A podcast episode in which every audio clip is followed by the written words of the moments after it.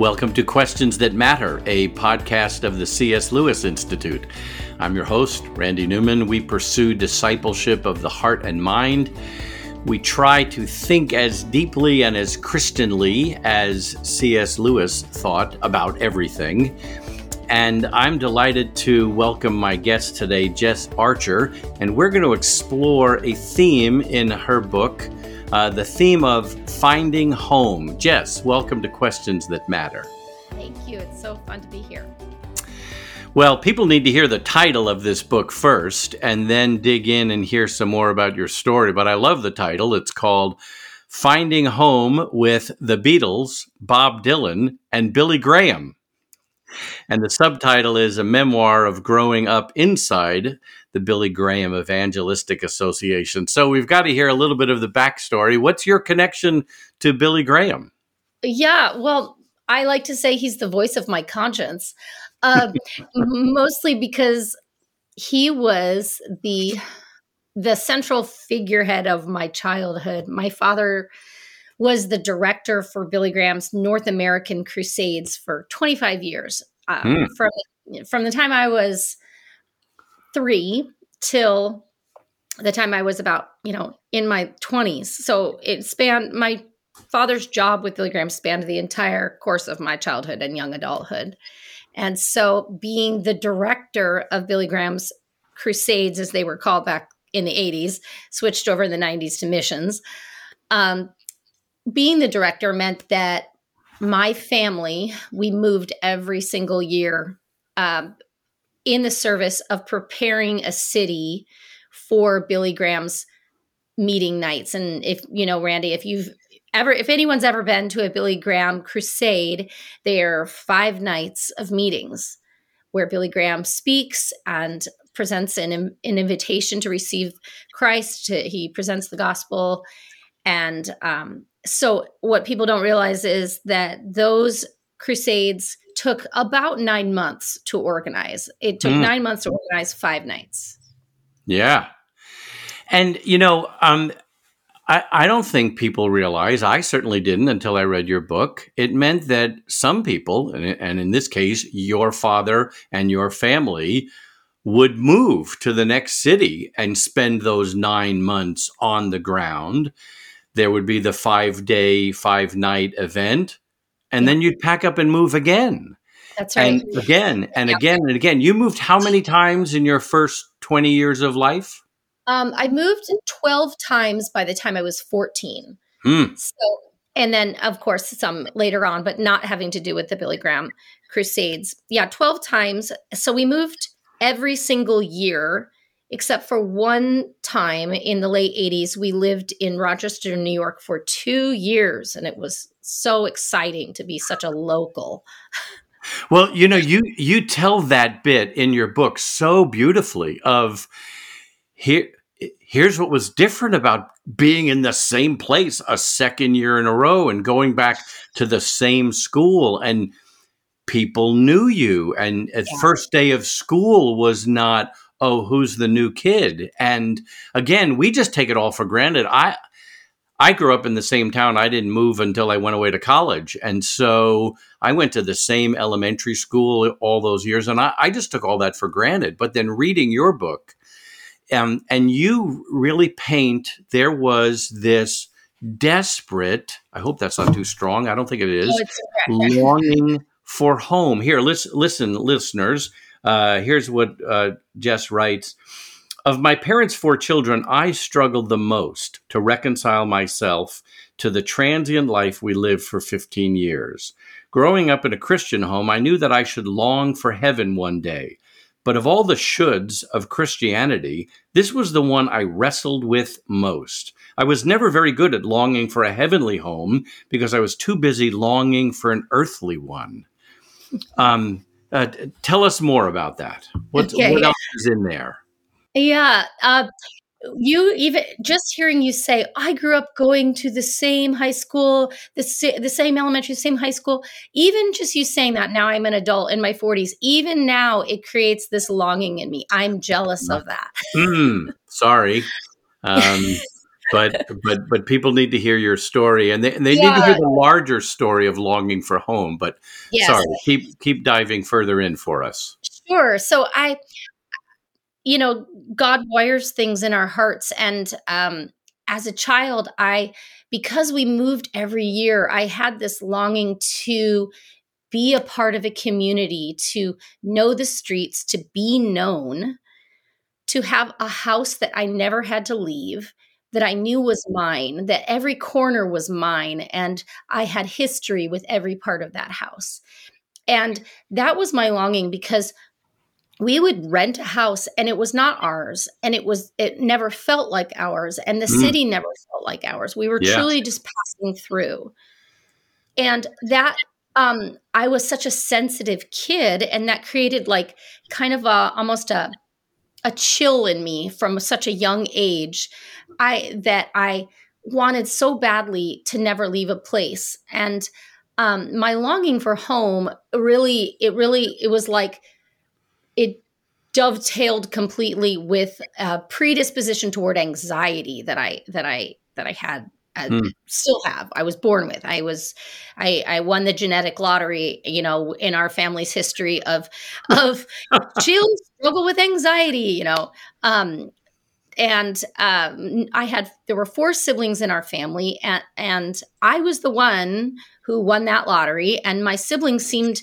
not bothered at all with the thought, with the idea that we unpacked boxes Huh. every nine months. Hmm. To me, they didn't seem bothered by it at all. I, I, you know, I walked around with all the emotion for everyone, for everyone, and I was so upset by it. It was such a lifestyle that was upsetting to me from such a young age, and so um, I grew up watching people in cities where we lived and watching friends and wishing that I had their lives. All the while, they would look at me and think, say, "Oh my goodness, you just lived in Paris, France. I wish I had your life," you know. Ah, and it was it was truly like the grass is always greener. But I think that um, the longing for home was something God just it was like a, a stamp in me that he put in me. Hmm. And that longing is what eventually drew me to him and to his word, which when he says, I will come in and I will make my home in you. And that Ah, good, good. And that to me as um a as a teenager hearing those words um, which were words, you know, scriptures that I had grown up hearing probably, but my heart was like primed and ready by the time I was uh, 13. And hearing those words, um, and I write about this in the book, a real moment where I had a conversation with with Jesus that that really had to do with um, him him coming in and making his home with me so that I would not be anxious. Mm, yeah. Well, I want to come back to this theme about anxiety and longing for home, but we, but I, I, want to step back a little bit. Tell us about how the Beatles and Bob Dylan got into the title and in your book, right? in your life. Yeah, that's the. Uh, those are the three. Those were the three big influences in my childhood because my father was a um, was a convert. My father grew up in in um, Michigan. He grew up. He was a child of the 60s, you know, war protester in college, Vietnam War protester. He was a he was heavy into drugs in college and he became a Christian really dramatically in college. And he um, he really radically got rid of a lot of influences in his life, drugs, a lot um, a lot of dark uh, music and things like that. But he kept one thing, and he never let go of his favorite music, which was the Beatles and Bob Dylan. Ah, okay, yes. And so when we would travel from city, truly, when we would travel from city to city um, by road, if we were if we were going to be living in a city um, that we could drive to, we would always have these really ugly Billy Graham vans. They were like cargo vans, and we had all ride in this cargo van from one city to the next, from the city where we had lived to the city where we, we would be moving. And when we would ride in those vans, my father would only ever play the Beatles or Bob Dylan tapes. and so my little imagination as a child connected Billy Graham with the Beatles and Bob Dylan. And those things intertwined in my imagination and in my reality. And so I, I truly I feel that the Beatles music and Bob Dylan, even now when I hear the Beatles and Bob Dylan, I can't turn the radio station. It's like I've got to let it play. Ah, it's, it's, it's part of it's just part of the way I think, you know. Yeah. Well, and, and I uh, think you. Oh, sorry. Go ahead. Oh, go ahead. Go ahead. Well, I think you you you say in the book that um, so the music provided a kind of home or homeness. I don't know if that, that's not a real word, but uh, a sense of stability in the midst of moving around and traveling in cargo vans or whatever. It's, yeah. oh, there's that song. I know that song. I know. Absolutely. I know the lyrics of that song so well that that is a sense of home. That's um, right. It, exactly. I mean, we all have that experience with music, right? Where we where we um, hear a song and it takes us back to a certain time yeah. or place or memory. Mm-hmm. And so when we played the the when my father would play the music of the Beatles and Bob Dylan, it was like it was like a bridge. The music was like this bridge from one place to the next, and I could really kind of rest myself in the music. And so the lyrics of um, the Beatles and the lyrics of Bob Dylan, especially in his albums when he became a believer, really became touchstones in my life. And uh, um, yeah. you know, this is this is important for um, recovering Pharisees like me to hear because I, I think I think some people may hear the Beatles. I mean, they were just decadent. I mean, do you know about their lifestyles? Do you know? I mean, you talk about drugs. I mean, they, they didn't just fall into drugs; they celebrated drugs. And and Bob Dylan, I I, I don't know. I, there's not enough Tylenol in the world for me to figure out Bob Dylan's psyche. So so some of us think, no, you shouldn't listen to that music. Well. Um, and and for some of us, there are certain musics and artists no we probably shouldn't listen to particularly if it takes us to places that yes. are temptations and sinful but um, uh, part of god's general revelation can be songs even if they're sung by people who don't share our view about god but can be well they're capable of producing the good the true and the beautiful even if that isn't necessarily their intent um, Absolutely. So. I think I said in the book, in all God's mystery, that music became something that helped lead me to him and i think that there's just a, a, mystery there you know i don't mm. i think that we're always we always want to like put a stamp on something or or just label something a certain way but it was a mystery i don't know why but that's how god worked and you know he uses so many threads in our lives that we don't even know about to draw mm-hmm. us to him yeah. And and we certainly may not be realizing it at the time. And yeah. then 20 years later we look back and you go, "You know what? There was something going on there." Um, exactly. Um, there there are two Broadway musicals in my mind that God used to draw me to himself. And neither one of them are Christian at all and Which was not the intent. So one was Candide with the the music and drama written by Leonard Bernstein. And then mm-hmm. the other one is Pippin, uh, music by Stephen Schwartz. Um, I hope I'm getting that right. I think that's right. Um, uh, so they're, they're not Christian musicals at all. They're, they're nothing, but but they both had this wrestling with why are we here? What's the whole point of life? And they both come to conclusions that I found tremendously disappointing. Um, mm. For hmm. Candide, it was, well, just make your garden grow. And with Pippin, it's, well, just find someone you can love and settle down and have a normal marriage and family.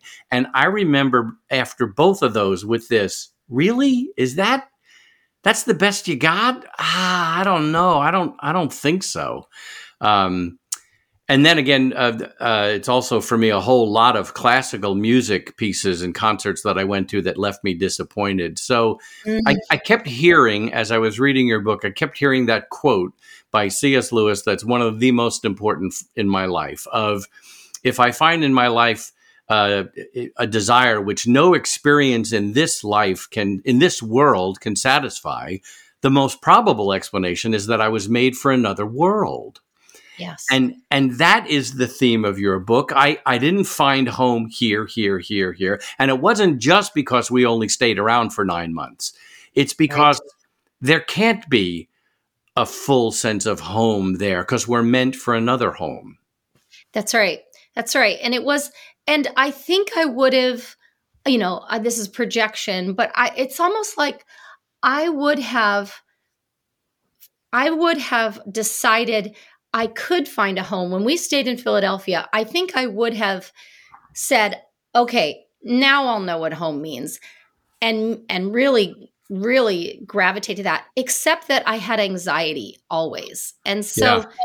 the anxiety element is what caused me to need inward inwardly uh, the peace that I longed for about home. It's like I associated home with a place where where you would have peace. Mm-hmm. And I thought that as a child I thought that that peace would come from being in a house that I never had to leave and which I never and that and that knew me, you know. I was always so anxious in cities because I'd sit in the classroom and think, I don't even know how to get back to my house. And I didn't. Mm-hmm. It's like mm-hmm. yeah. I didn't know the street names. I and this was, you know, pre internet. So I didn't know street names. I barely knew the phone number of the new house where we were living, mm. you know.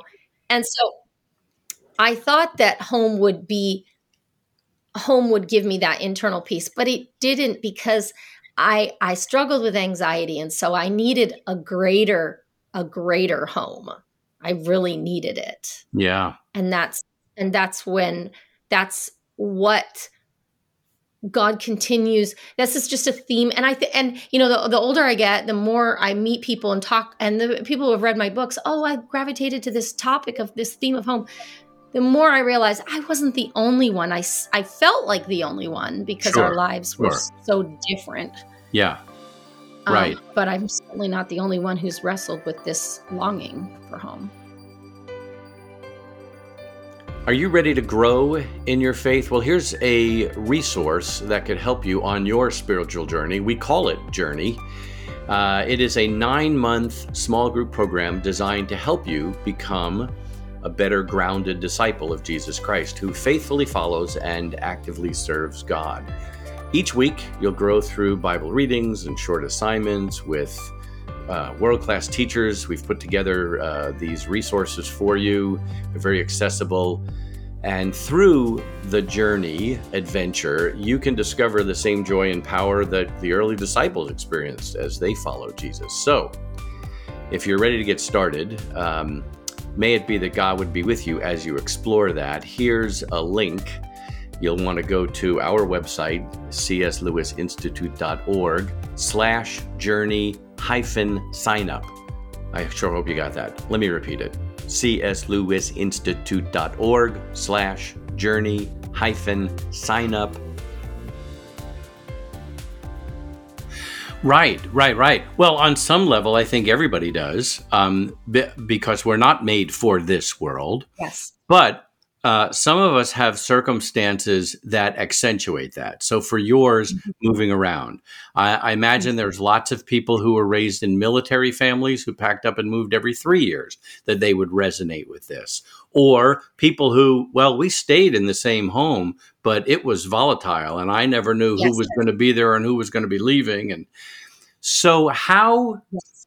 let, let's, let's explore two sides of this. So how did, coming to faith uh, help you with anxiety. But then fast mm-hmm. forward to today, um, how do you deal with it now on an ongoing basis? Let's let's go back in time first. So how did how did your coming to faith address the anxiety issue? Hmm. Uh, you know, I I got to hear the gospel preached by maybe the best preacher in the world, um, Billy Graham every yeah. year of my child every year of my childhood and i watched i watched what i said in the book can only be described as a movement of the holy spirit i watched every single year how billy graham would preach the gospel and thousands of people's hearts would be moved and i would watch them come forward and come forward meaning come get out of their st- seats in the stadiums and go down to the floor of the stadium. And I would watch them cry and weep and wrestle with with the parts of their lives that were just hurting and broken. And um, mm-hmm. um and it was so marvelous. I never I, I, I always i loved every minute of that as a child but you can watch those things and it not be your story yet you know? And so it wasn't until i was a teenager and we were living in scotland and it was all you know it was um all of the awful things coming together living in this country where there was no sun the sun never did shine. Um, uh, I was 13 going through puberty, you know, and um, I was constantly longing for home. And I, I, I think all those things came together and caused me, and and it when my anxiety was at a pinnacle that year, mm. and uh, so that's when I really I, I began having more frequent panic attacks. Mm, and mm. if anyone has ever experienced a panic attack, if you have, Randy, it's like, it's truly torture. It's a form of mm. torture. Mm. It wrecks the body. It, it, just physically wrecks you. And, um, and, uh, I was having the, having panic attacks more frequently at that time. And I, um, I had a, a, a an encounter. I had a day in my life at, where I I write about this in the book where I was in the nurses uh, in the in the nurse's office at my school and I really cried out to Jesus and it was it was the first time that everything clicked the same message that Billy Graham spoke all all those years was suddenly the message for me and mm-hmm. I heard it through the lens of the anxiety you know mm. I need I need peace I have to have peace and so that was the first time I felt that the Lord was t- saying, I will come in and I will be your peace. I won't mm. just give it, I will be it in you. Mm. Yeah. And that um, began, that began my, my real conversion, you know. You know, um, I do think, um, well, it's a peace in the midst of the storm um, it's not always the removal of the storm. Um, You know, we, we, we know that story where Jesus calmed the storm, and so the storm was over. And we think, that's what I want. I want him to calm the storm. But you kept moving around, and you were going to keep moving around, and those dynamics weren't going to change. Um. But but I, I think what the Bible teaches, uh, sometimes he takes away the storms, Thanks be to God mm-hmm. for those times. But I but know. more often it's a peace, a stability, a uh, a calm, even while in the periphery all hell is breaking loose, perhaps in the fullest sense of that. And right. um, uh, that that's an important issue. And you know, there's all sorts of people who are documenting and and uh, writing the, this problem is getting worse. The the level of anxiety in our world is really rising, particularly among younger people, and there's all sorts of things about social media causing or or yeah. stimulating or making it worse. Um, and uh, absolutely, and I um, it didn't it didn't go. I would continue in my life, you know. After that, I, I still wrestle with anxiety and, and particular periods where I am just working all of my tools to keep from having panic attacks. I have I have I have struggled with them um, in the last two years. I, I've had a couple panic attacks, and now as an adult, I have all of these tools I've learned. You know, mm-hmm. for for how to help my body because it um, to come to slow down and to work on breath and I often feel sad when I think about me as a young girl. I wished I wish that there had been someone who could have um, bent down and come alongside me and given me just tools for how to um, truly how to breathe. So through panic and fear, and um, mm. I I'm a teacher by um, you know degree. That's that was my degree. And so I would teach in schools and I would watch kids. I've watched kids and thought, that child is totally struggling with anxiety. Hmm. And Hmm. You know, a lot of times, Randy, kids are labeled ADHD when they actually struggle with they're struggling with anxiety. It's hmm. not the, the attention deficit is the symptom of anxiety. Oh, okay. Good, good definition there. Good. Yeah. Because kids who are battling anxiety, they often manifest their behavior in the same way as attention deficit. They can't concentrate. They they fly from one thing to the next. They they look tired. They look sleepy. They look distant, removed. Um, they are not sleeping.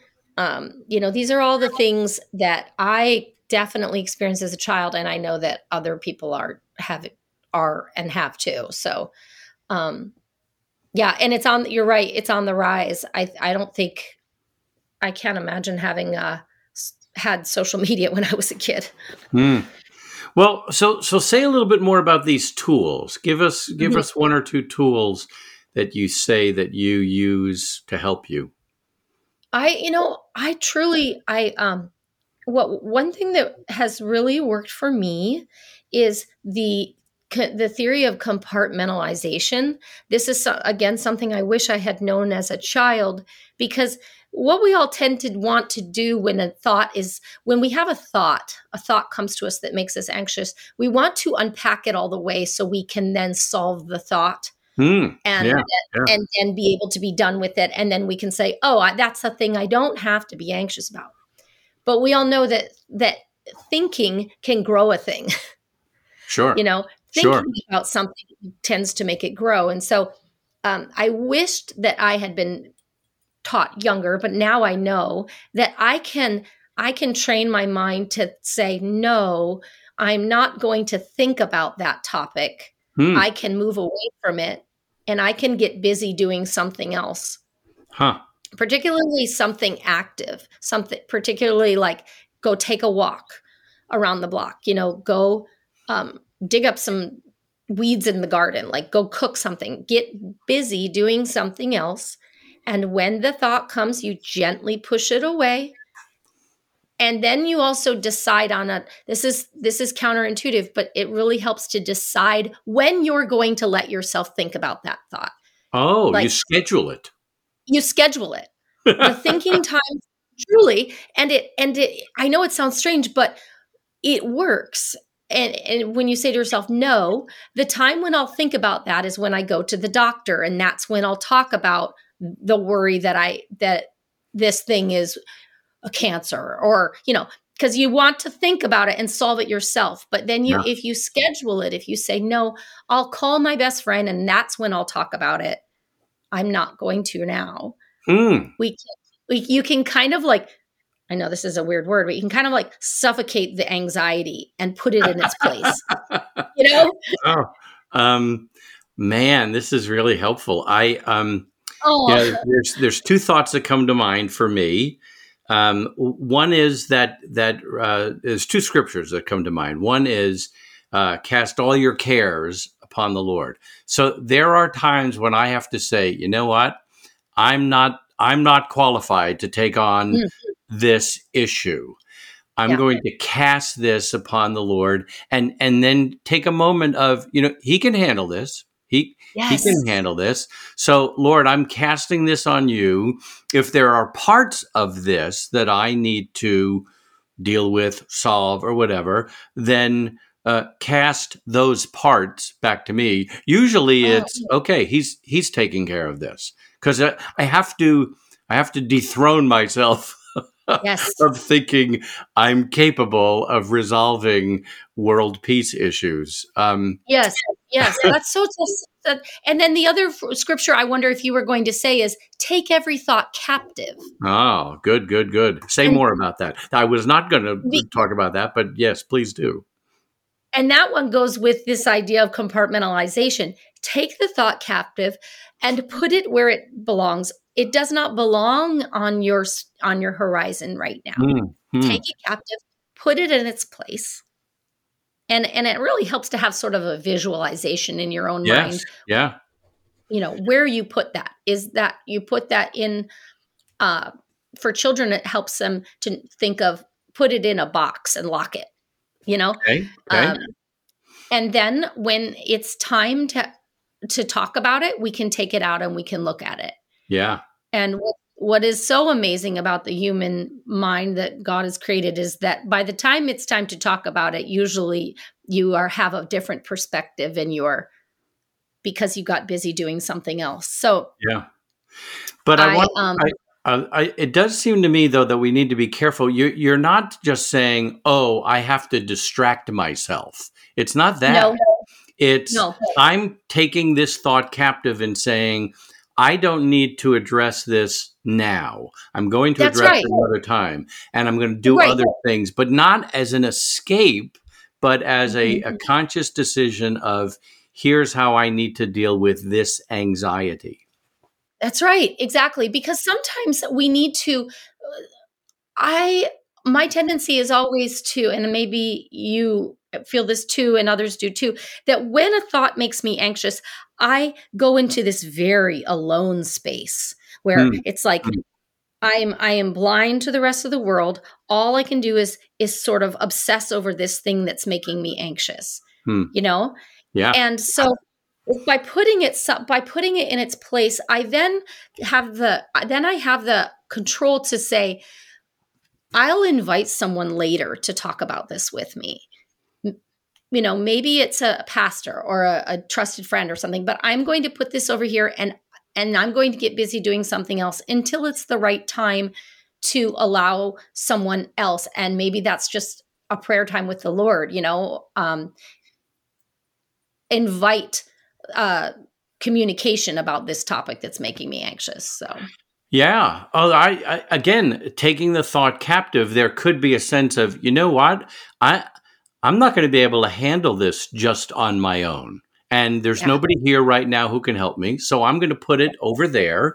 I'm going to schedule an appointment to deal with it later with mm-hmm. a certain mm-hmm. person mm-hmm. who's very helpful. Because sometimes just thinking out loud with it and having exactly. the other person listen and look and say, oh, yeah, I could see why this is difficult, but how about this angle? And they're looking at an angle that you didn't see. Absolutely. Um, and absolutely. And that's where, um, you know, I, I'm a big proponent of counseling. Counseling's been a good friend of mine. Um, good, a good Christian counselor who can, who can, who you can really share with and um, be honest about the things that make you anxious. It's amazing how just hearing yourself say things out loud to someone who is really listening can really open up open up space where you didn't think it was possible. you know. We here at the C.S. Lewis Institute are very excited about a new monthly publication we are launching and have launched already uh, and have sent out a few issues. Uh, in the legacy of C.S. Lewis, this new publication, which we're calling Challenging Questions, tackles subjects and issues regarding the Christian faith with a, hopefully, winsome and thoughtful approach to provide believers with good reasons for their faith and to provide seekers and skeptics with some food for thought.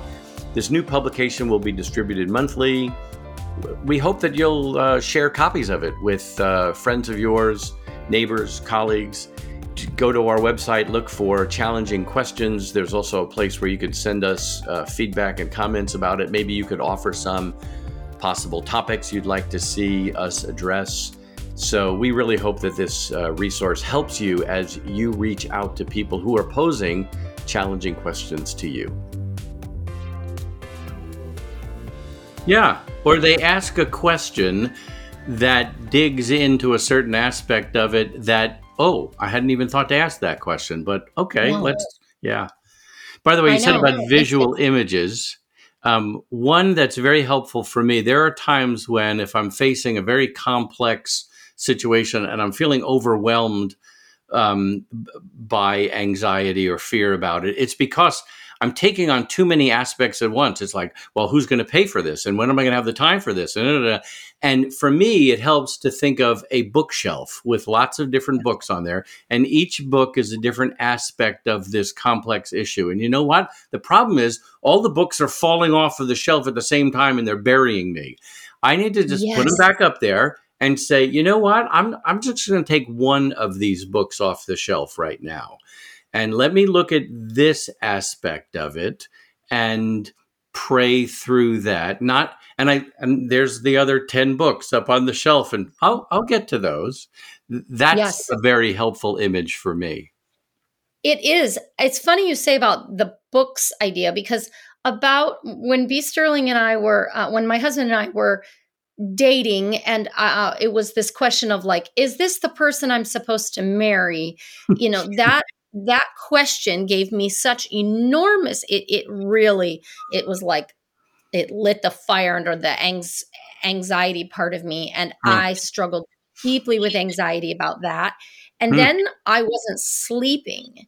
I wasn't sleeping well. And then as the tricky mind works, my I started to get anxious about sleeping.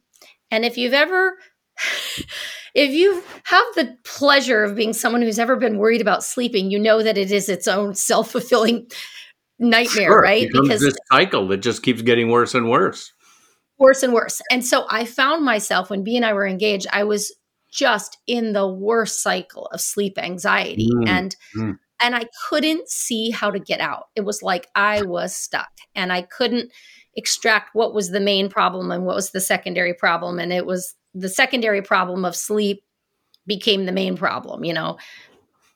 I was concerned that I about the will of God. Should I marry this person? But in my worries at night, sleep became the main thing, you know, the main problem. So, anyways, uh, one thing a counselor said that was so helpful to me, again, about compartmentalizing. And she said, You're allowed to leave the library called sleep, Jess. You're allowed to leave that space that you keep thinking about constantly. Mm, mm. You're allowed to leave it. And it was like the imagery I needed. Like, mm. I don't, I've read everything now about sleep. I've talked about it so much. I've counted how many hours I'm getting. You know, mm. she's and she's like, I think it's time to just leave the library. mm, nice. Well, um, this is really very helpful. And I'm sure that, um, uh, well, I'm not sure, but I would certainly imagine that a whole lot of our listeners are, are dealing with this issue. You know, um, anxiety is, is addressed in the scriptures quite often. And um, you get the idea that if it's addressed this often, well, it's probably a common problem. And in fact, maybe it's the essential problem of the fact that we are spiritual beings living in a physical world where eternal beings living in a temporal world. And this place is not the place of ultimate peace and at homeness. So, of mm. course, there's going to be anxiety. Um, mm. Well, I want to I want to go after one other aspect um, that's that's not it's not really addressed in your book, but I kept thinking it as I was reading it. So I would imagine if there was somebody else in your situation who traveled around this much with this Billy Graham thing and a different city, different city, and it caused so much anxiety, I would imagine that some person might go, "I'm done with this Christian stuff. It just wrecked my life. I don't want anything to do with it." But mm. you didn't. You didn't. You you came to faith and you stuck with it. Um, uh, is it okay to go here with this this question yes. of what, why did you stick with it? Why didn't you run away? And if there's someone who's listening who that that's what they're tempted with, you know, that there's a whole lot of this Christian stuff that really caused a lot of problems for me. Uh, I'm I'm thinking about bailing on it. What have, why did you stay, and what might you say to someone else in that situation? Well, I truly, I, I think, as I've said, my experience with Christ has always come back it always comes back to him being the peace in this world for me mm, i'm good good i'm someone who's so rattled by by this world and I think maybe I'm just an overly sensitive person, but Christ dwelling in me is the only peace that is truly like the only peace I've ever experienced that hmm. lasts and is true and it, it resonates like a drum. You know, it's like I so I look at I look at people in my life. I look at just like the moms in my neighborhood and they're and they're struggling. They're struggling with anxiety and wanting peace. And so I have tried and to and they've all read my book. So uh, I have tried and I continue to talk to them about Christ is my only peace. Like, yeah, good. You know, I, I I hope it's okay, but I, I, think maybe that's the place for us to to uh, bring this to a close. Are you okay about that? And uh, yeah, I hope I mm. answered some questions. Well. Yeah. Oh, very much so. Yes. Um, uh, I, I, I found this this uh, uh, your your book is great. I'm going to put the link in the show notes. Um, I think this this longing for home might be a a theme we use more and more for talking to people uh, about the gospel because I think people will resonate with it. They'll say, That's it. You put your finger on it. I couldn't quite put my finger on it. I thought I was going to find it in a person or a job or a place or an experience. And no, those things are pointers to the fact that there's a greater person we're longing to connect with and a bigger place that God has prepared for us. I know exactly, Randy. I would even encourage you use it as like a use it as a, a, a like one of those STEM questions, like what does longing for ultimate home look like for you? Mm, you know, mm, good because it is written in our DNA. This is this is how we're wired. You know, just last night I drove through my neighborhood and I saw someone's open window, their living room window, and they had already put up their uh, Christmas tree, which I have issues with, you know, another topic entirely. But I saw the Christmas tree in the window and it hit me again. Like it just hit me in the chest. The longing for home. There it is. Yeah.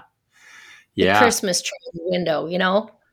How about we that? all want to be, we all want to be invited into that. That's that's a symbol of our longing right there. Right you know well well this has been great and great fun and i'm going to uh, uh, recommend your book to people um, and recommend that more and more of us explore this idea that we have a mm-hmm. greater home and that this home that we have here has all sorts of nice things about it and gifts about it but they are not the final um, uh, stop on the journey and they point uh, to the ultimate. Again, I That's keep right. coming back to that same C.S. Lewis quote that uh, we were meant for another world, and that's just such a beautiful yeah. image. Well, there's this has so been fun. More. Oh, go ahead. Yes, it's please. been so fun. I was going to say there's so much more I could talk to you about. I have. Um, I, I also was a part of a project about three years ago. I I uh, I joined with a great photographer and a, and a filmmaker here in Austin, and we interviewed over 40 adult refugees from around the world who have been resettled in Austin. And again, the Lord used my longing and my t- this theme of home was why I realized I even wanted to be part of this project because here are people that have been displaced. Yes, truly. And now are hoping to find a new home. And um, and God did a lot of um, work in my life over that course of talking to refugees and telling my heart how much He loves refugees, and um, and their longing for home is something that points to God. So. Mm. Well, maybe we need to have another conversation sometime and talk about this refugee pro- uh, pro- yeah. project that you're involved yeah. in. Um, yeah. I'll send you the link to it. You can see it all online. Great. Well, to our listeners, I want to say thank you for tuning in, if that's a, an accurate term. Um, we hope that our uh, resources at our website are really helpful for you in your own personal discipleship. May the Lord use uh, our work together so that uh, we all would love the Lord our God with all of our heart, soul, strength, and mind. Thanks.